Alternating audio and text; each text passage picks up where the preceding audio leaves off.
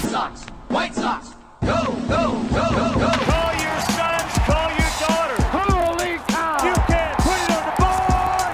Yeah! It's a perfect game. Konerko, grand slam. A White Sox winner and a world championship. Jimenez, he's your hero tonight. Thanks, Cubs. the dynamic duo of Herb Lawrence and Chris Tannehill. Those two are like a tag team, you know? Come with me Hi, this is Jim Thome, and the best White Sox talk is on Locked On Sox podcast with Tanny and Herb. Hello and welcome back to Locked On Sox. After a disappointing but also good game today where the Sox fall to the Cubs 2 to 1, you mean Yu Darvish is ridiculous. But joining me as always, my name is Herb Lawrence, is Chris Tannehill. Chris, how you feeling after that weekend series with the Cubs? I can't take it, man. That's too much stress in my life that I thought was gone. I thought baseball would bring a nice calming presence to my life, but you know, if you would have seen me down here in that ninth inning, uh, you know, with bases loaded and two outs, like I was uh, on my feet watching that game, man. But it was, it was just, it was great to see. It- you know, it, the Sox surprised me on so many levels you know, obviously, you know, we'll, we'll get into Jose Abreu a little bit maybe later on in the week or during the mailbag segment, but how great was he? And just to have Dylan Cease show up today and Darvish was just a little bit better, but, you know, things could not have gone better. You would love to have that sweep right there in that situation. And they almost had it. They, you know, one big hit away from having it, but just talk about a tense game with, with lots of action and, and great pitching performances and some timely hits and, just what a weekend it was, man. And it cer- the Sox certainly surprised me because we talked about it on uh, Wednesday's episode or Thursday's episode. Uh, we were predicting the Cubs would take two or three, and it, you know the the Sox just hammered. Uh, uh, obviously, Jon Lester on Friday is what we predicted, and then Saturday the, the the surprise with the Kyle Hendricks start, they them batting him around a little bit, and it's a fun weekend to see. I think if you're a White Sox fan, you look at that series and you think, man now we have something to work with here. Now I could see this team playing deep into October, and I could see this team going up against anyone they, you know, in the American League. If, if they're going to hit home runs like that, and you know, maybe we can have the debate at a later time about situational hitting and manufacturing runs because that would have helped them a little bit today. But if they're going to hit the ball out of the ballpark like they did Friday and Saturday, this is going to be a team that's going to be really fun to watch the rest of the season here. And you have to think nothing but good things if you're a White Sox fan right now. It was a great weekend. They lead the league right now in slugging, and it's good to see after all those years of just hitters that you would get a couple home run hitters, but not a consistent lineup where one through nine you're in trouble. Danny Mendick too, or Medwick, or, Electric Boogaloo. yeah, he he can take your ass out like he did with Jon Lester on Friday. So it's very encouraging, and not just because it's the Cubs. And I know our audience, and we play to them a little bit. Cubs Sox thing, we understand it, and beating them makes you feel better about yourself as a White Sox fan. I think it should make you feel better because the Cubs are actually a good team. They're a really, really good team. And a little bit later, we'll be talking to the guys from Locked On Cubs about their team and what they expect from the Cubs going on further and what they thought happened this weekend over at Wrigley. But Cubs are a good team, and to take them down two out of three games and with a chance to sweep them, I feel nothing but encouraged, especially with the schedule coming up. We got the Pirates, we got the Royals, Twins coming up, and then a bunch of bums. Royals again, Tigers again, and let's eat. So that's what I'm feeling really energized that the White Sox went on a seven game winning streak, hit what? How many home runs in seven games? 27 home runs in seven games, 28 if you call it today, so 28 in eight games.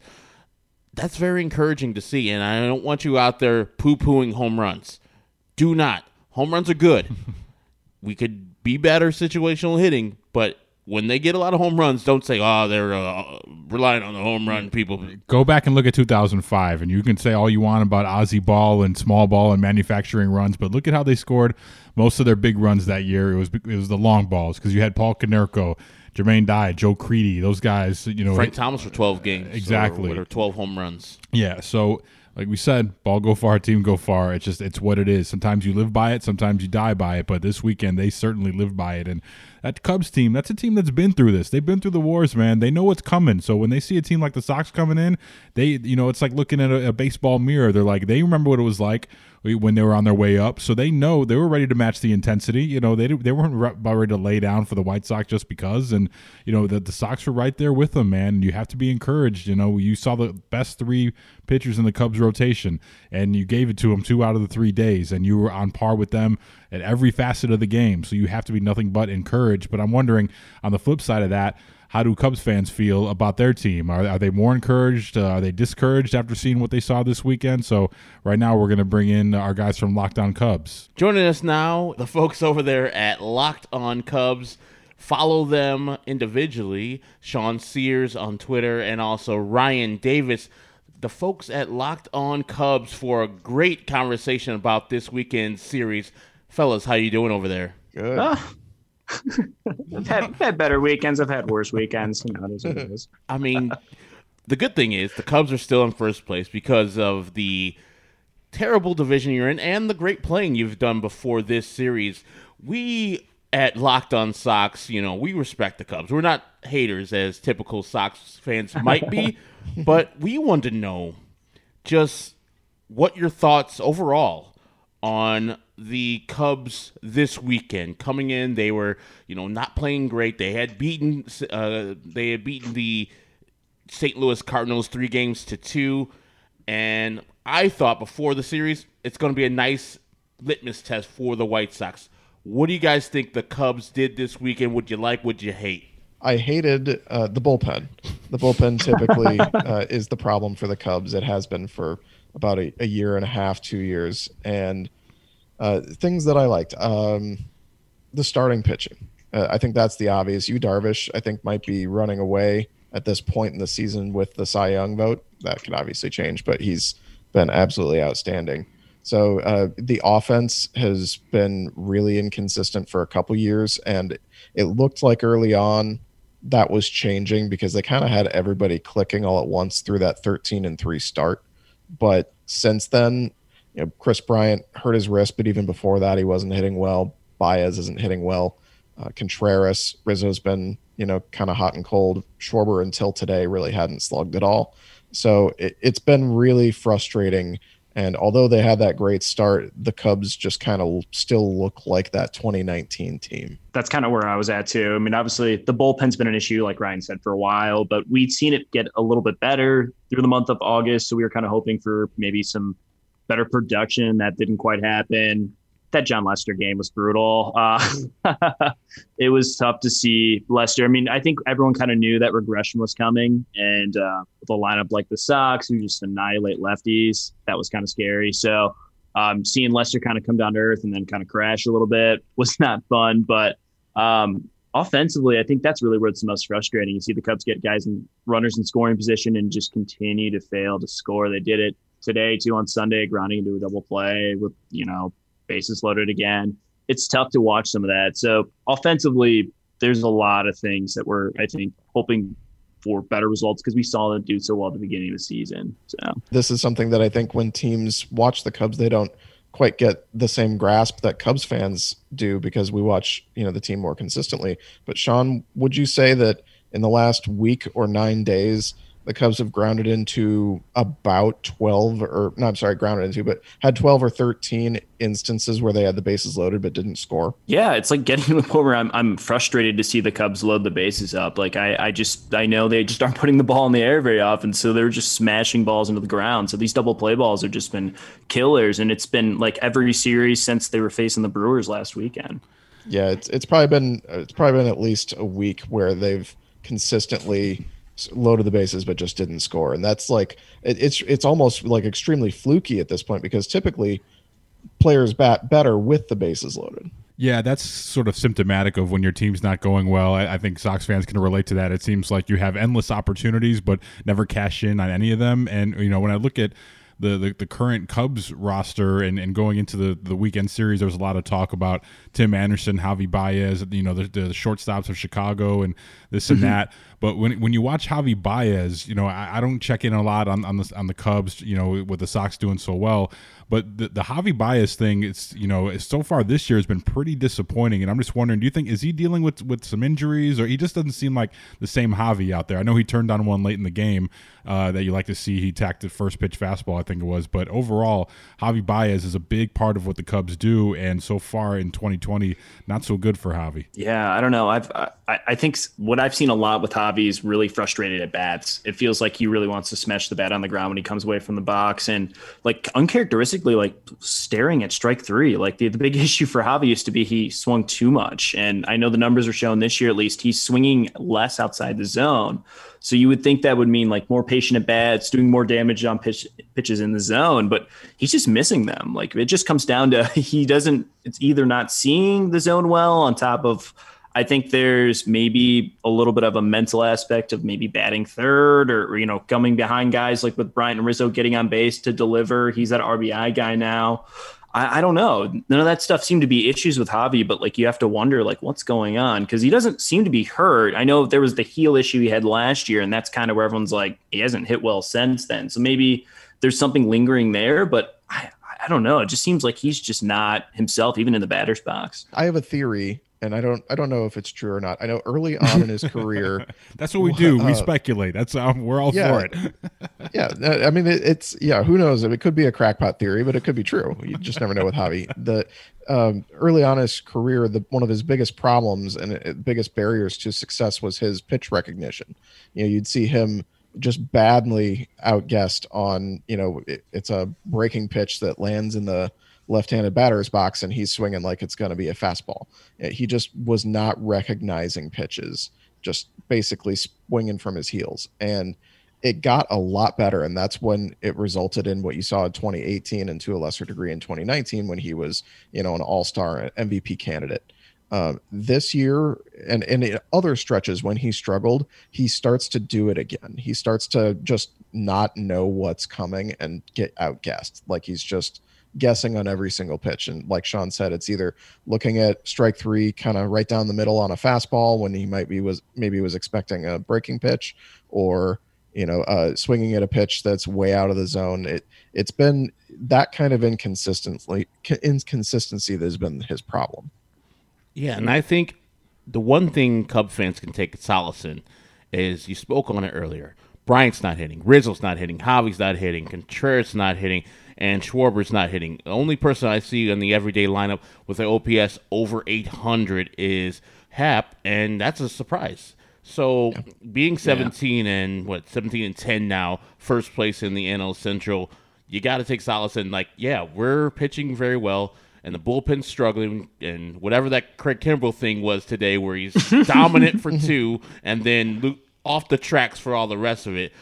This team is an enigma, but still, they're one of the best teams in the National League without being at the top of their powers. Yeah, and you know something Sean and I were talking about before is that 13 and 3 start really helps you because it, even in this poor stretch they've won uh, four of their last seven. So uh, they've not been scoring offensively. They've not been uh, really ha- having great bullpen performances in this you know stretch for the last week plus. Um, but they've kind of been maintaining you know, like you said, still 17 and 10. And what I was saying because of the short season is all they need is one more hot stretch, one more time where the through where the offense really clicks for let's say 10, 15 games. And if they can do something like, you know, 10 and 3 or uh, 14 and 6 over a stretch, it, it won't matter what they do in the rest of the games. That that'll be good enough because of that 13 and 3 start. I mean, it's coming yeah. up right here. You guys got some games versus the Tigers, which the White Sox saw and got fed. It was delicious. It's awesome. And then the Reds. I mean, I thought they were going to be good this year, but so far the Reds are a major disappointment. Salute. And then the Pirates right after that. So if the Cubs are going to get healthy and get fed, this is the stretch they get. They got to do it right here. Yeah, it definitely doesn't get easier from here on out. So you got to take advantage of those teams when you got them. But yeah, hopefully health is the biggest concern I think right now. This team, like Kris Bryant, needs to get healthy. They're finally getting Jose Quintana back. Who knows if that's a positive or negative? Chatwood's on the IL right now too, and that was kind of a question mark. And probably, as Ryan and I've talked about, the answer to like some of the bullpen issues is maybe sliding Chatwood down there. Um, but you got to kind of answer those questions while also winning baseball. So hopefully the Cubs can do that against some pretty weaker teams coming up here. Dylan Cease was pretty good today. It wasn't as good as Darvish, but I'm wondering, just from a Cub fan perspective, what do you think is going through Cubs fans' minds when they see Dylan Cease out there? We we know about uh, the all the the stuff that comes along with when you have the Eloy conversation, but you don't hear a lot about Dylan Cease, and he kind of had his like that was his big boy moment today out there where Yeah. we, we didn't peg him to do much today. We thought he was going to be amped up, and he, and he looked like he was early, but he got out of some first inning trouble. But how do you guys sort of reconcile, you know, seeing the Dylan Cease part of it, uh, you, you know, play out in front of your eyes today, and especially considering the the Cubs' lack of of, of producing you know pitching talent and Duane Underwood I think has the most strikeouts uh, you know for for any Cubs pitching prospect and he looked damn good the other night too. But how do you guys Yeah. sort of reconcile the whole Dylan Cease part of uh, part of that uh, of that trade? Is that something that you know maybe we're putting too much into it because we follow the Sox and we like to rub it in or or or, or when you see Dylan Cease out there is some like yeah that's a guy that we could probably use for you know uh, the next 5 to 10 years yeah um and for me i i was big on the dylan Cease bandwagon early on. He uh i saw him pitch uh, in the midwest league at single a um, in peoria and i interviewed him uh, after the game. And what a really intelligent guy who really knew what he was doing even back then when he was maybe 20 years old. Um you know he looked good but he was wild and just couldn't repeat his command uh, his mechanics at the time. Um still working on his curveball and you know just really couldn't throw it for strikes. Uh, but the talent was obvious. And so for me uh, that really hurts uh, probably more than Eloy Jimenez because uh, the Cubs you know if they had him that would be great because he's a great player. But really what they needed to develop was a pitcher. And they did. They just traded him to the White Sox. But the reaction that you're you're not seeing among Cubs fans I think is probably in large part maybe Sean can tell me if he feels the same way. It's probably in large part because Cubs fans already kind of know they lost that trade. And that and that you know Eloy was the guy right? Like he was the Yeah. first one to arrive. And ever that that really sticks in every Cubs fan's craw is that part of it. I think by the time Dylan Cease really arrived we're all just kind of resigned to yeah this sucks yeah, I can I can attest to it. Yeah, we we kind of knew we lost that trade about a year and a half in. It was pretty clear. Obviously, Eloy was going to be a stud, um, but Cease is an interesting like part of that whole deal because, like Ryan said, he, he would have solved a lot of issues for the Cubs, but he was also like the only pitching prospect we really knew a ton about for a really long time, and he was a guy that I remember reading like a ton of random things on like Cubs Den about him and how his hand size was growing. And I remember like thinking to myself, like, God, I've never like read this much about a pitcher before. So we were just super excited about him. So I'm glad he's doing well. Yeah, today's start was awesome. That was a huge step for Cease, but yeah, it, it sucks because they would have been awesome to see that because that's exactly what the Cubs need right now. And on, on the flip side of that, so Quintana seems to be on his way back pretty soon here. Where are you guys at on Q? I mean, obviously you, the Cubs have done really well so far at this point with Alec Mills being in the rotation, and you know that things have been stabilized a bit there. But how, where are you guys at on Q? Is it one of those things where you're just like, well, here we go again? Like, this is this where like we kind of revert back to the to the Cubs teams of the past two years, or um, do you think he, he'll he'll help this starting rotation uh, exponentially, or where do you guys stand on Jose Quintana right now?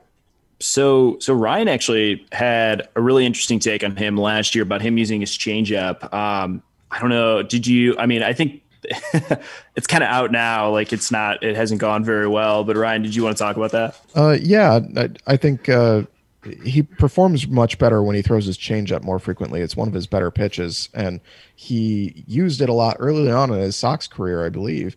But in the year last year or so, before leaving the Sox and then early with the Cubs, he didn't really throw it as much. And I remember he started to throw it more last year, um, and it didn't go all that well. But um, that they were talking about it early in spring training uh, before all the pandemic mess um, that they were talking about he was working on that changeup and was planning to throw it more often. Uh, then you know obviously the pandemic, then he cut his finger, so we haven't seen that. Uh, but I'm interested. I do think that he can be successful if he can mix his pitches a little better. Uh, but when he gets to basically just fastball, curveball, and you know, especially when he's not locating his curveball, guys just sit on the fastball. Um, Yeah. So that that was the main problem with him last year. We saw, you know, just constantly getting lit up by teams like the Brewers, just you know, spitting on every single breaking pitch and just waiting on 91, 92 mile an hour fastballs. Yeah, and that's the thing with Q. When he was the White Sox, he was using that curveball and changeup to set up the his out pitch with the White Sox was a high fastball. He used to strike mm-hmm. most of the guys out with that type of uh, you know, it was mid 90s velocity. So mm-hmm. you have to have something that is, you know, getting those guys off of that with some type of mile per hour difference. So yeah, I'm a big time Q guy. I'm a Q apologist. So I think that Q coming back Tyler Chatwood having the injury problems. Alec Mills last start wasn't the greatest, but you know he's pitched overall pretty well. I think it's going to solidify that starting rotation and then set up a bullpen where you're not having to use guys like Duane Underwood too much. Um, you don't have to depend on um, anything from Craig Kimbrel, even though his stuff is filthy. I don't know what happened to him in the third batter he was facing you could see the talent. You could see the 90 plus mile per hour fastball and the curveball and slider moving, uh, you know, horizontally and going away from pitch uh, hitters' bats. But I think there's something mentally wrong with him. So Q coming back can only solidify that starting rotation and make your bullpen much better. Yeah, uh, and you know, I I agree with what Sean said. We've talked about this a couple times on Locked On Cubs. I think uh, Chatwood coming off the injury makes more sense to go to the bullpen than anybody else, and that even if you start Q in the bullpen and maybe transition him to the rotation, that's probably the smarter thing. I think among those two and Alec Mills, Chatwood has the highest potential as a reliever, especially this year where he's looked so good and in command of his pitches, which was his major problem in 2018 and sometimes in 2019. Uh, but we also saw in 2019 in the bullpen he could ramp his fastball up to 100. So, yeah. you know, I think of the Chatwood we saw in the rotation early this year coming back as a, you know, maybe 35 to 45 pitch reliever guy who can go an inning and two thirds or two innings, uh, but could hit 100 with that, that kind of command. That's a, a very dominating reliever. So I think it will, Q getting back could help in that way, and that it's possible they could give the Cubs a really solid reliever with Chatwood there any issues this year or this week with David Ross and how he manages? I think throughout this season he's been strong, and I'm not I'm not a guy who thinks managers really matter in wins and losses. But whatever hmm. he's done in the clubhouse and gotten the team energized in the in the dugout, I think he's done a phenomenal job. Do you guys have any gripes about his moves this weekend or any during the season? No, I, honestly, we've we've both been pretty on board with a lot of his moves, especially the way he handles Kimbrel. Like, uh, we're so glad he's just real quick to recognize, like, even after that, the two, like you said, dominates two for his first two batters, and then just can't locate after that. I'm glad he had the quick hook. Like, a lot of those things are, are exactly what Joe Maddon just didn't quite do well at leading kind of letting a guy like Craig Kimbrel fight through those moments instead of saying like, Hey, let's get him out. Let's get someone in. And it's those quick decisions that have really been kind of on point. But I don't know, Ryan, was there anything that stuck out for you? Um, I th- I see more complaining about Ross uh, and like little individual moves, pinch hitting with yeah. this guy instead of that guy. I, I think it's just a factor of winning and losing. Um, that you complain more about the manager when you lose than early on when he looked like a genius because they were winning. Uh, so yeah, um, I I think overall it's been a net positive. Kind of what Sean said is that we uh, appreciate Ross's sort of quick hook uh, with certain guys. And, uh, you know, like we saw with Kimbrel today, you know, he, he looked so great against those first two batters and then he still had good stuff. And there were a couple pitches where he just missed or, you know, maybe he didn't like who he was pitching to. Uh, and then he, he get, you know, the next two guys get on base and, you know, Ross comes out and gets him, whereas Joe probably lets him go another batter or two.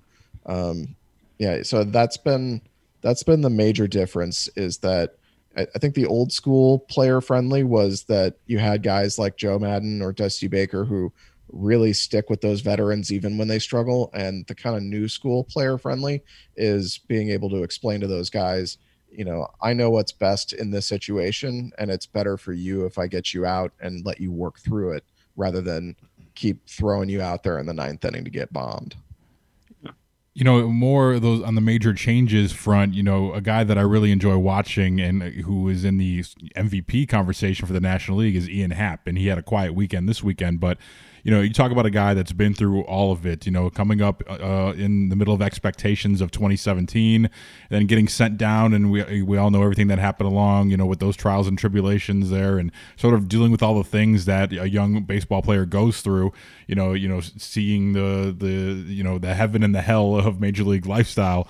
but so, what has been the biggest change for him this year that's turned him into such a force uh, at the top of the Cubs lineup? I would say the biggest thing that I'm noticing since he uh, came back, or shortly after he came back to the big league team last year, and since then, uh, has he's not swinging and missing at the extremely high fastball Yeah. nearly as much. Uh, he's laying off those pitches.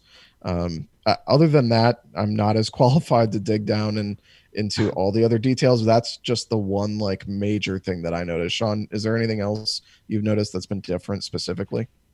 He's seen a lot more pitches. Um, Ian had felt like he was trying to pick out like the pitch he wanted early on in counts because guys weren't really. He was at the lower end of the lineup sometimes, so like it would feel like he would roll over on pitches, or like Ryan said, he was just never touching that high fastball, and that was kind of his his kryptonite, so to speak. So like seeing him see more pitches, be able to go the other way with power from the left side and still hitting from the right side really well this year too. It just feels like he's locked in, and it, it, I don't know if he's just got a better I don't know, understanding of the strike zone, more comfortable in the box. But um, just seeing him, I mean, I, I think I, he's hit at least three or four opposite field home runs right now. So I mean, like he's just seemed locked in at the plate. Obviously, this weekend was rough.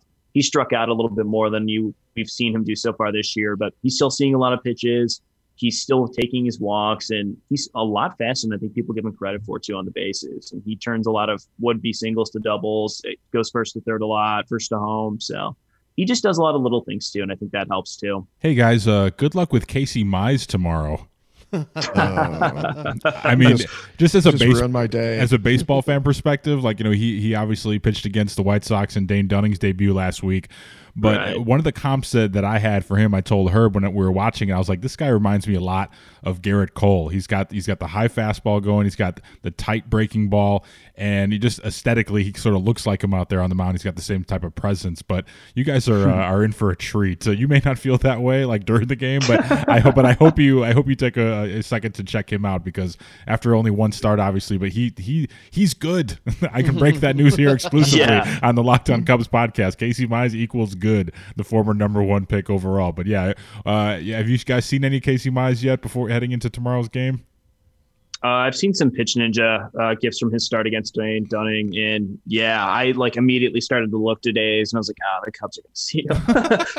I was like, we're gonna we're gonna get eaten alive. We always seem to do really bad against rookies in their first starts, or super soft toffs. Okay, like this is like uh, guys. something that all baseball fans I think feel the same way about their team. This is not something exclusive to Sox fans. Like Yeah. every team seems to think that way. That's one of the things we'd like to bridge the gap here with the, with the Cubs and Sox. It's uh, it's also Cubs people who feel the same way about the Cubs. So it's not just a Sox thing where you're, fa- Wait, you're dude. facing a guy making their debut and all of a sudden you can't hit him. It's that's not Yeah. uncommon among baseball. Huh? Maybe. Yeah. Maybe I never thought about it that way. That that's something that everybody goes through. Is uh, uh soft tossing less lefties are just like kryptonite for everybody. I Yeah. guess.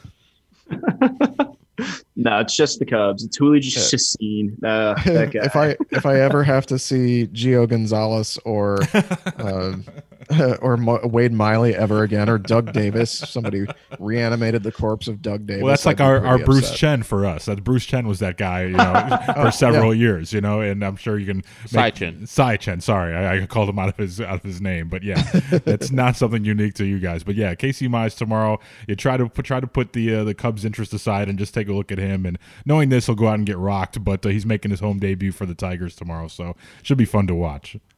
Yeah, and uh, too bad for him that his home debut doesn't have any fans there. um, but speaking of guys who made debuts, a, a little off topic, but uh, uh, Sixto Sanchez, there was uh, the pitching ninja had a gif of him. I don't know if you guys saw it, but that was the most wicked movement on a 100 mile pitch I have ever seen. It was like a 100 mile an hour slider. I'm gonna check it out right now because yeah, Yeah. these- I mean, what today was featuring. I mean, getting a little bit back to what um, Yu Darvish did on the mom.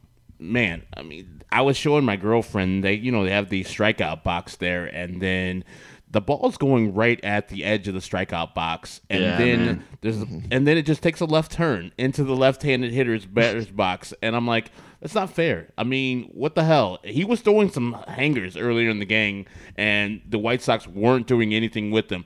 Then in, at the end of the game, whereas at the end of his start, he kind of got better, which is weird to me.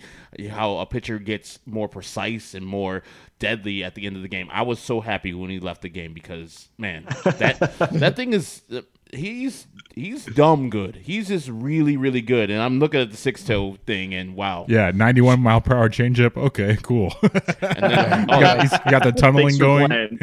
Yeah, the that 100 mile an hour fastball moves like nothing I've seen. I mean, that's just insane movement for something moving that fast. But Darvish has been incredibly impressive. And I know even just like in the second half alone, I think he only walked seven guys. And that was coming from a guy who, coming into even before he became a Cub, you were super worried about his control with Tommy John surgery. And he's just found something. I don't know what it is exactly. Last year, we talked about him getting more comfortable as a Cub and just kind of settling in. He's got his guy, Victor Caratini, catching him now. And it just feels like he's so comfortable to go out there and just like try a knuckle curve for once and just add to your repertoire like a splitter that goes 91 miles an hour. Like it's it's nuts. He's just so talented. And for someone to be able to go up there on the mound and feel that comfortable to throw nine pitches all it does is get guys thinking. And then he starts hitting you with his cutter his fastball his two seam. And then he breaks that those breaking balls out whether it be the slider the, the curveball. He's just got so much and it just gets guys thinking. And when that happens, it's a lot harder to catch up to a 97 mile an hour fastball. And it, he's just dealing in a way that we haven't seen a guy do in a really long time. So it's been fun. yeah, uh, one thing that I would say is it almost feels like Darvish is playing 3D chess uh, when everyone else is just playing chess. Uh, and, and really, that that's a, a bigger testament to the Cubs' entire rotation. Really, if you think about a guy like Alec Mills and then Kyle Hendricks, Darvish, and Lester, uh, those are all really smart pitchers. I mean, they don't have all have the best stuff uh, or or the you know biggest fastball, but those guys are all really intelligent. That's how they get by. Uh, I think Darvish is right up there with Hendricks on just being a smart pitcher. Like you know, Sean said, he throws basically nine pitches, uh, and he you know he messes with his stuff. You know, he, he he'll throw something that he hasn't thrown in weeks. Uh, that's just slightly different. You know, and he.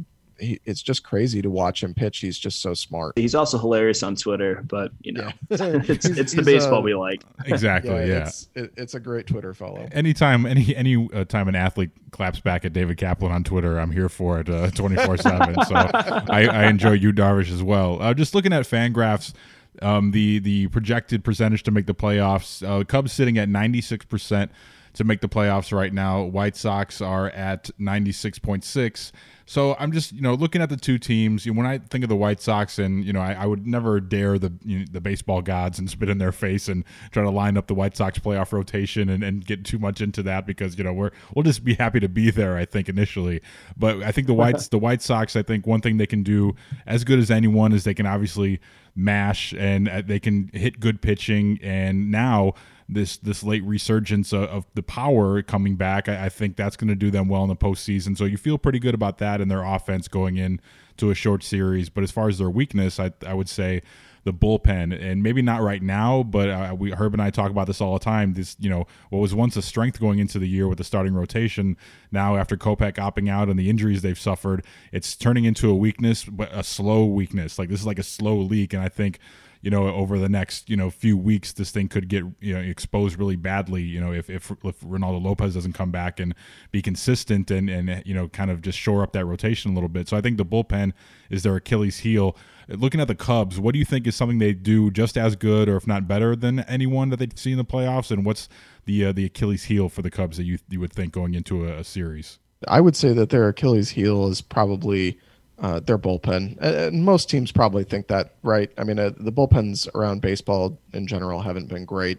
Um, so yeah, I, I would say that's that's the biggest thing is they have a couple guys who either have a history of being great or you know in like Jeremy Jeffress has been great. Uh, Rowan Wick, you know, has the stuff to be great. So you have like maybe three or four guys right now that you feel okay about, but beyond that, if you're in a playoff series you need to use four or five pitchers out of the bullpen in one game, you're probably giving up a bunch of runs. So uh, I think if if the Cubs make the playoffs, the thing that's going to derail them will probably be their bullpen. Yeah, uh, their, their, bullpen's rough. I, I, think the other thing for the Cubs too is while they see a lot of pitches, I know it's been shown the Cubs are seeing. I think it's like close to four and a half pitches per bats right now, and that's great. They don't have a lot of contact hitters, and when you're in the postseason, you've got guys that are coming at you more so just because those games mean a lot more. Those guys know it's you know short leash. You're going at it for a little bit. Postseason games, you, you need your contact hitters, especially if you're going to have patient hitters the Cubs don't really have a ton of contact hitters. They've like just been over the last couple of years, literally the worst national or the team in the National League in contact. So lacking guys like the Ben Zobrist that they've had for a while, or even like Albert Almora is technically a contact hitter, but like doesn't ever ever elevate a baseball. So lacking those guys in the lineup, especially in the postseason, it's kind of been either like hot or cold Cubs offense. They either have to hit a lot of home runs or they're kind of just poking runs through. And not having that contact is rough, especially in the postseason. Well, obviously this weekend, uh, you guys got the better half of the Cubs Sox series. Uh, obviously taking two or three from the White Sox or from the Cubs. Jeez. Um, but coming into the series, what were your guys' expectations of the Cubs, and what are you thinking now? Who, who is that better team? Because obviously the Cubs have that better record, but the Sox are hotter than anyone right now. You know, coming into the series, we said it that well, at least I said it that I thought the Cubs were the real litmus test for the White Sox. It would be the first time they really played a strong team other than the Minnesota Twins. You know, Cleveland's good, but you know, I don't seem them think them as a strong team. Um, they have great pitching, but their hitters are just woeful for right now. So I was like, this is a litmus test. If we can get one out of three versus really good team on the road, I'll be very satisfied with what the White Sox do, especially if they play clean baseball and they just lose, like today's game was. You can't be mad at the White Sox necessarily. They got bet- bested by a better pitcher. After, I'm thinking it's a, a draw because we don't have what we don't have that Yu Darvish. And if we went up in like a theoretical game, a best of seven series where Yu gets to pitch game one, four, and seven, we got good pitchers. And you guys saw Dallas Keuchel pretty dominant yeah. on Friday. Decent, uh, decent outing. Giolito's really good. He's not yeah. Darvish. He can shut the Cubs down for a little bit, but he can get hit a, hit up a, a little bit. But it seems like Yu Darvish on a different level. So I'll say even because our offense is so dominant. But if you got a guy like Yu going three out of the seven, it's gonna be tough to beat him uh, one of those games, let alone a couple of those games, so you don't have to face them for that third time. So I would say the Cubs and Sox right now, or even after this weekend, I definitely thought they were better before we started playing. Yeah, and we pegged the Sox. As I think I mentioned it earlier. We, we thought they were going to definitely lose two out of three. I thought we, we, we, called it just like you mentioned it about the Lester thing and the regression coming with, with him pretty rapidly. You know, I, I still have faith in him over the long term and the big picture that he can sort of, you know, not be as good as he's been early on here in 2020, but sort of just stabilize a little bit. I don't think he'll be as bad as he was the other night, but you know, I I, I would tend to agree with Herb that that's kind of a draw situation. You know, obviously the Cubs got off to that really hot start and no one can sustain that type of pace. So I don't think they're as good as they were during that start. But that's still the beauty of you know building up a, a big lead like that, and, and you know padding padding your your wins in that fashion. You can kind of sort of have some lulls here. But I think with the schedule the Cubs have coming up here with Detroit, I think they should handle them pretty easily. They should still be able to eke out the next game uh, against Casey Mize. You know, they, they still have the better talent, I think.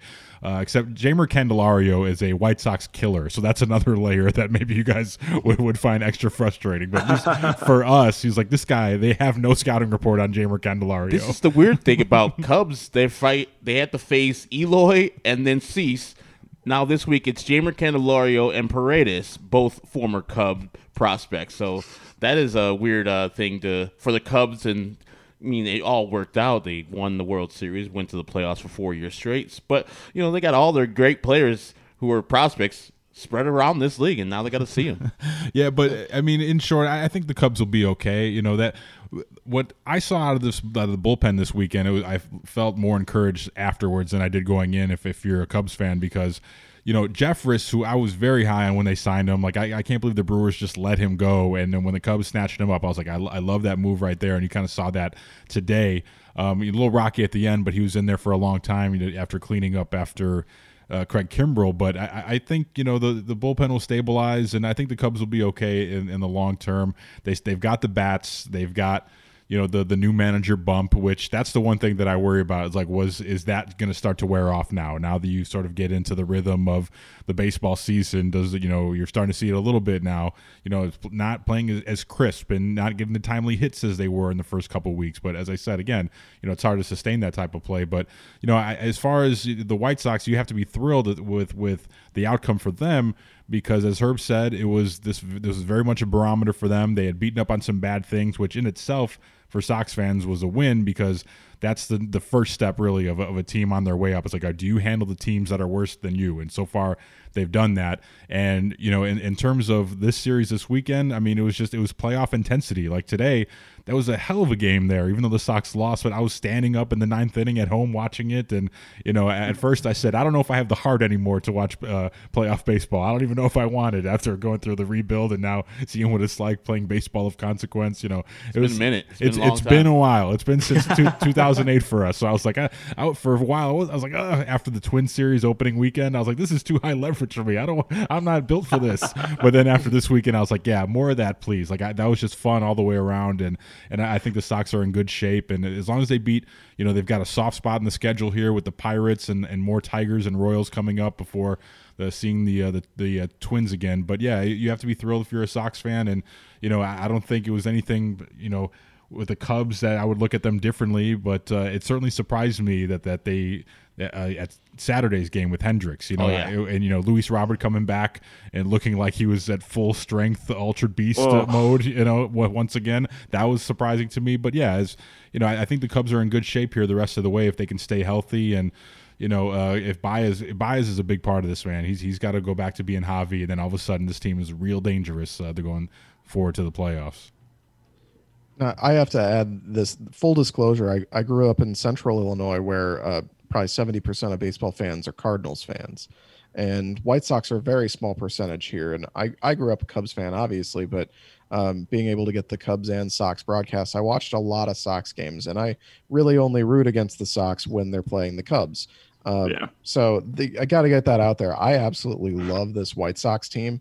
And I think they are the better team right now. Uh, and further, I think that especially with signing Dallas Keuchel and with a lot of the way the roster has changed for the Sox coming into this year, they remind me so much of the 2015 Cubs.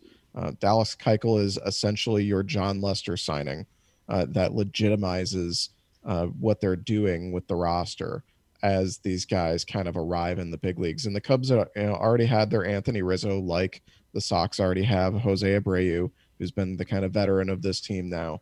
Uh, but you've got, you know, Eloy Jimenez, uh, Yoan Moncada, all these other guys, Tim Anderson, who's, you know, still only 27, all these offensive players coming in and really putting up numbers. I think that this team is, you know, basically at the beginning of its window. And, you know, if I have to be honest with myself, it looks like maybe they'll even be able to have a better window than the Cubs.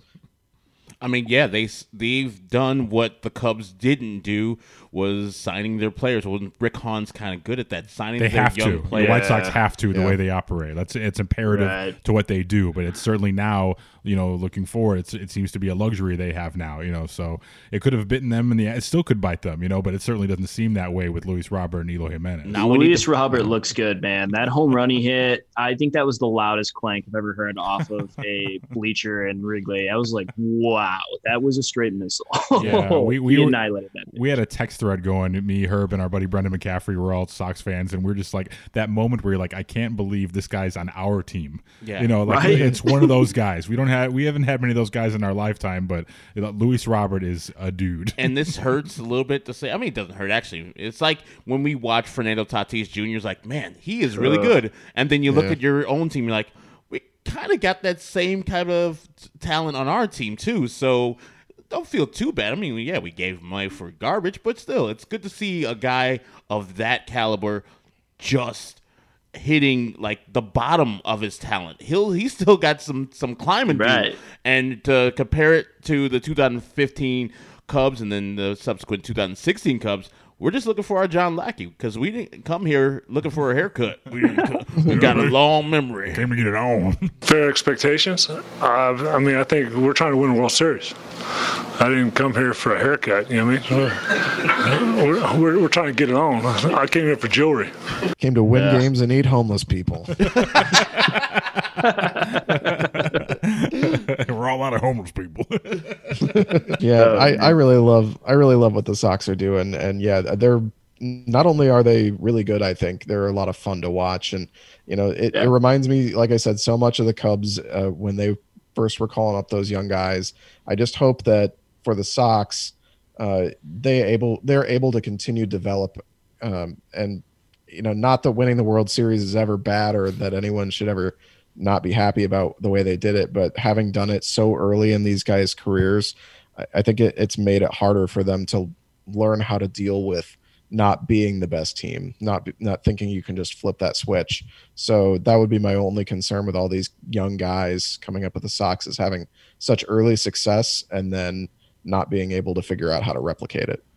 I'd be that'd be a great problem to have because you look at the, Yeah. at the at the at the Atlanta Braves. Like I know it sucks if you're a Cubs fan watching them and you see all the talent because every year you know I pick the Cubs like oh that's they're going straight to the World Series. It's the Chicago Cubs Invitational, but they always seem to come up a little short. And I think there is something to what you said there about experiencing success too early. But you look at the Atlanta Braves and there there's no guarantees in this in this game, man. So like if, if you can get one, I think that that's that's a win right there. You know, but, but uh, ultimately what the Cubs have done is able to you know have division title after division title and and Right. and be have sustained success. And sometimes you know because of variance, you don't always get you know the the the championship you're looking for. But ultimately, it's about building that foundation, and that's really all I think Sox fans want is to is sustained success year after year and a reason to come out to the ballpark and boost that attendance up a little bit, boost the revenue. So all of a sudden you become a destination for top tier free agents. So I think that's what we want most of all. Obviously, you want to win a World Series, but I, I think they, they need to build a foundation that'll last for you know uh, at least ten years, hopefully. And what we as White Sox fans got to remember, we've been to the playoffs only nine damn times in our history. Nine times, five since we've been born. So going to the playoffs is a thing. Like, yeah, winning the World Series is the goal, but that's hard as hell. And winning repeated World Series, a team hasn't done that since 2000, and that's the Yankees went three-peat. So it's really hard. So I want White Sox to not temper their expectations, but understand that making the playoffs, like the Cubs made, what, four years in a row? Mm-hmm. That's a thing. That's a good thing to look forward to. And it might be, as Cub fans, disappointing in the moment, but having that sustained success to put yourself in the tournament to win is a thing. And yeah, you're coming to come up short, and being in three LCSs is nothing to, sne- to sneeze at. But if the White Sox get half of what the Cubs had in that thing, I would be happy myself, Herb Lawrence, because winning a World Series is great, and then being in the World Series is great, and being in LCSs is fantastic. Well, you don't even have to go back. I- You know, I use the Atlanta Braves reference, but the, look at the Dodgers. It looks. I think the Dodgers are finally going to get what's theirs this year in a short season, and you know, Yeah. it, it would be much deserved on their end. But you look at what they've done over the past ten years, and they and they haven't gotten their World Series yet. So it goes to show you how cruel this game can be. So yeah, I guess to, to everyone's point there, yeah, we would just be thrilled with one, but just ultimately just being there year after year, I think would be it would be a good start for the White Sox. Yeah. Last uh last question I have for you guys. Are the White Sox uh are they a playoff team? yes. Are they getting in the central? Yes, they are. I think eventually they're going to overtake the Cleveland Indians because somehow they can't hit, even with Francisco Lindor and all the talent. The guys when the White Sox play them, and um, what's his name? Uh, super cool. Oh, Carlos Santana. That son of a bitch. Oh, smooth. Ah, Oh yeah, okay, cool. yeah, it's smooth, not cool, Herb. I don't know the songs. I'm a, I'm an old fogey, but yes, he gets hits all the damn time. He walks all the damn time. Yeah. Santana gets hits, and somehow they are just low on their OPS right now. But their pitching staff, they're even doing it without those two idiots. Yeah, they were like, hey, two two fifths of our rotation. Like, yeah, we're considering not even having them in a rotation anymore, and we're still going to go out there and win at a, at a pretty good clip. Like, it's absurd. And the guy they had out there last night for them, good lord, like it's they just you know they have a farm of, of, of these starting pitchers that come up and just Jeez, contribute man. immediately. And then Karinchak coming out of the bullpen, he's filthy. oh yeah, he's the whole the thing. worst person, the worst person in their bullpen is their closer, Brad Hand. He's terrible. Braid hand. I yeah. mean, now he's terrible. He used to be great. Yeah, I, I think you know it's Aaron Bummer's a big part of this. If the Sox can get Aaron Bummer back healthy, you know you saw that play out in, in Saturday night's game where all of a sudden you had the top of the Cubs order and you're like, man, it would be great to have our our our shutdown guy to bridge to, uh, to get to Colomé and also a guy who can shut down lefties. But Aaron Bummer is just we miss Aaron Bummer so much because I don't know how much you can how long you can sustain the, the Evan Marshall high lever- leverage guy thing. But yeah, I, I think the Sox are if if they get healthy and that's a big part of it. Is I'm so worried about that bullpen and if they get Aaron Bummer back, that's big because then all of a sudden you can start bridging these starts a little bit better and hopefully the offense can keep it up and and the, the the starting rotation doesn't have to have you know high stress innings and night after night. And you know so yeah I, I think they are because you know you look at them versus Cleveland you know I, I would I'm, I mind that number two spot. I don't think they're quite as good as the Twins but in a short mm-hmm. series who knows what can happen. But as far as I, I think they are better than the Indians because of the offense and, and the late resurgence of the power is, is such a big thing going into this. So yeah I, I think they are Yeah, I think Ryan and I both agree on that. we we, we, we both think they're. I think we picked them as two teams. They're a team that'd probably get that second spot, or a team that'd be in the wild card chase before they announced that too. They just the talent alone was enough to probably put them ahead of the majority of those teams, and then we just didn't know what Cleveland was going to put out. And great pitching, but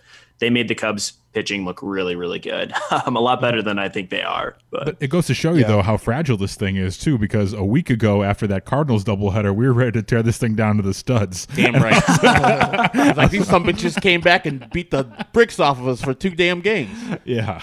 So, you know, I don't what I don't know what you guys make of the whole Cardinals thing and how that affects uh, the, the Cubs going forward. But yeah, just that, you know, it, the whole thing is odd. I don't know how they would ever be able, be able to sustain playing all those games, like to make up, you know, before the end of the season. I don't know if they're going to go off winning percentage, but that Cardinals thing, uh, like, is that in the back of your guys' mind? Like, here they are in second place behind the Cubs only because of percentage points. Like, is this a team that you guys are going to have to worry about? Yeah, it, it worries me just a little bit because they did win the division last year. So um, yeah, I don't I don't think they're necessarily as good of a team this year, and they're also you know missing time for guys like Carlos Martinez and who's supposed to be a you know part of the rotation. Uh, Miles Mikolas is out, so they have some issues uh, going on, especially with their rotation. But they're still you know a pretty good team. Uh, so yeah, it may it worries me that you're going to have something where they they haven't declared one way or another definitively how they're going to determine a division winner if a team plays less games and there is a scenario where if the cardinals play like five games less than the cubs they could fi- you know finish with a higher winning percentage by essentially percentage points and you know how do you determine who's the winner then and that kind of seems like a nightmare scenario for the cubs is you know having to watch the cardinals take the division basically because they got COVID nineteen and had to miss two weeks of play. Uh, that seems like like it would be just a really odd way to end a season like this. And I'm, Yeah. Oh, sorry. Go ahead. No, you're good, Herb. Uh, I was just going to say, I mean, the, I see 58 games on their schedule right now. I don't know how they get to 60. Um, so that's would be very. The Cardinals would be the team that finds a way to beat the Cubs and only put 58 games. That just seems to be the way it goes sometimes against that team. But yeah, it's going to be definitely a factor. Yeah, and this I can understand why Cub fans hate the Cardinals and their fans. I am not a fan. I'm not a fan of the whole culture down there. Uh, I'm good. St. Louis Yes. is boring. Kris Bryant was right. Um, I mean, yeah, it's very great. sanctimonious. Yeah, enjoy your toasted ravioli, whatever you have down there, and your custard, delicious, but also boring. And the fans think they're, yeah, like you said, sanctimonious. Come on, calm down. I hope the Cubs win that. The teams that I, I don't mind, I don't mind the Cincinnati Reds. And I chose them for this year's uh, Yeah. NL Central because I thought they had the best pitching staff, which they do. They're good. I mean, Trevor Bauer's showing that he should be paid a lot in this offseason. Yeah, But man. their offense, except for Nicholas Castellanos, what's going down? I mean, this is a this is a, a problem that they're uh, struggling the way they did. So uh, just wanted to put that in there. Yeah, I really like the Reds, and I thought they were going to be the division winner this year. Um, so yeah, that that's kind of surprised me that they're not playing well, especially because even uh, even when they didn't play well against other teams last year, they still looked like a possible contender against the Cubs. Uh, pretty much all year, and their rotation with uh, Sonny Gray, Trevor Bauer, Luis Castillo, uh, those guys all looked really good against the Cubs at different times. So you, you kind of expect that they're going to eventually go on a run here. So I don't know if they're going to, but um, this division looked on paper a lot more competitive between the top four teams than it has been so far, anyway. Uh, with the Cardinals missing so much time, the Brewers, you know, not playing all that well. Same for the Reds. So yeah, it's been weird. Yeah, I kind of expect a run at some point from the Reds. Yeah, this it, we like it. It feels like baseball's been going on for a while, but we, we forget it's only a month into the season, really, and like this could totally change in just a couple weeks. And I I think we're all kind of expecting every other team to kind of catch up with the Cubs a little bit here in these next few weeks. So hopefully they can get some distance now and just kind of fight them off till the end because they're they're going to be there. The Reds, the Cardinals, probably the Brewers too. They'll, they'll find a way to make it tough. That's all I had for you guys. That's all I got for you guys too. It was a good conversation having a Locked On Cubs talking to Locked On Sox. So you see, we can live in the same city and get along. We have a civil conversation with the the folks across the uh, the across the river. I guess what's the what's the what's the, the dividing line? State Street. Madison. Madison. Madison is the dividing Madison's line. Yeah. Madison. I think my car yeah. starts breaking down when I go north of it. It's weird. yeah. we don't know anything about that, man. That's weird. Yeah, it's weird. I should get that checked out. But yeah, we could have a civil conversation with you guys because it's a good time when we have great baseball like we had this weekend. I know it was a little right. bit better on our side than yours, but we got three more left at guaranteed rate to end the regular season. So hopefully by that time, hopefully both teams have clinched something. Exactly. I'm I'm not ready yeah. for that. I don't want no part of that. It's absolutely not. No. yeah, I, yeah, I, I definitely I, would want anything of like a Cubs have to beat the Cardinals, as you were saying, yeah. for the division, or the White Sox. Well, I think the White Sox are so clear of the eighth or ninth place team in the AL, so they're fine. But the White Sox, you know, trying to get into the first or second slot so they don't have to face the first or second team uh, in the whole AL would be better for them. And that time we'll be just relaxed and everybody will be like, okay, we're cool. We already got a playoff spot set. And these games are just going to be for fun. We're just going to throw our bums out there for getting ready for the playoffs. Yeah.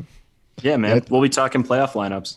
Oh, great. yeah, well, I, I, think the only thing that the only thing that could be worse than uh, both teams trying to get a playoff spot in that series would be one team vying for a playoff spot, but the other team being eliminated. Ugh. That would be just absolutely impossible to stand. I, I, don't live in Chicago, but I assume it would be uh, extremely difficult for White Sox fans if they were trying to finally grab a playoff spot and you know, a, a, an eliminated Cubs team came in and swept them. oh, God. God, Ryan. Oh, I, I, think something would have gone incredibly wrong for one of the two teams to be out of it. I think at that point. So yeah, that's, that's, yeah, true. you know. So yeah, but hopefully we, let's do it again, huh? After that series, or maybe sometime in between. Yeah, let's definitely have this uh, crosstown uh, conversation once again. I had fun, guys. Yeah, definitely. Yeah, man, that was fun. I enjoyed talking to the Locked On Cubs guys. You know, it's, it's, you know, we we debunked some baseball myths there. Where you know, it's funny. You know, you hear baseball fans talk about their team, and ultimately, you know, we're, we're all the same baseball people. You know, we all bleed red, and we all have you know have the same you know misnomers and the same you know perceptions about our teams, and you know, so that that was fun. It was productive. It was healthy. You know, no one had to have a beer uh, poured on them, and uh, you know, it was good times, man. Looking forward to talking to them again. Good guys, yeah, and they uh, know their stuff over there, and follow them. Locked on Cubs over there and also give them an individual follow Ryan Davis and Sean Sears. So yeah, it was enjoyable to talk to somebody else. We've spoken to Chris Castellani of Locked On Tigers, now Locked On Cubs. I don't probably want to speak to Locked On Twins because I hate them. I hate the Locked On Royals. They're, they're probably, probably, nice. Probably they're probably the best guys of all time. Minnesota nice, yeah. Yeah, and the Indian guys are probably bad. I shouldn't say Indian guys. It sounds like I'm saying Native Americans. But the Locked On Cleveland Indian person's probably a good guy, but F him too, or her. So yeah, it's good to talk to some like-minded folks that uh, I don't mind actually their teams. What I was just talking about with the two guys from the car for the Cubs, the Cards can go to hell. F them. I don't like them at all. I don't like the the baseball. St. Louis is kind of terrible, except for the delicious Lion's Choice. It's Oh, my yeah. choice for for uh, roast beef sandwiches in the St. Louis area. Yeah, and very cheap ice cream as well. Start your morning with the news that matters in just 10 minutes. Axios Today host Niala Boodhoo and a team of award winning journalists will bring you the latest analysis and insight into the trends shaping our world. All right, so Mailbag Monday coming up tomorrow. If you guys want to get in touch with us and reach out for the next week's mailbag, uh, how can they do that, Herbie? locked on Sox at gmail.com. That is locked on Sox at gmail.com. Questions, comments, whatever you want to talk about. We have a lot for tomorrow's episode, not just baseball questions. They're v- varied in what their topics are. So send it over to us, locked on Sox at gmail.com, and follow the show at locked on Sox on Instagram and on Twitter. Chris Tannehill is at, at Chris Tannehill. I am at Actonwall23. So for Chris Tannehill, I am Herb Lawrence. Thank you for listening to this special episode of Locked On Cubs on Locked On Sox.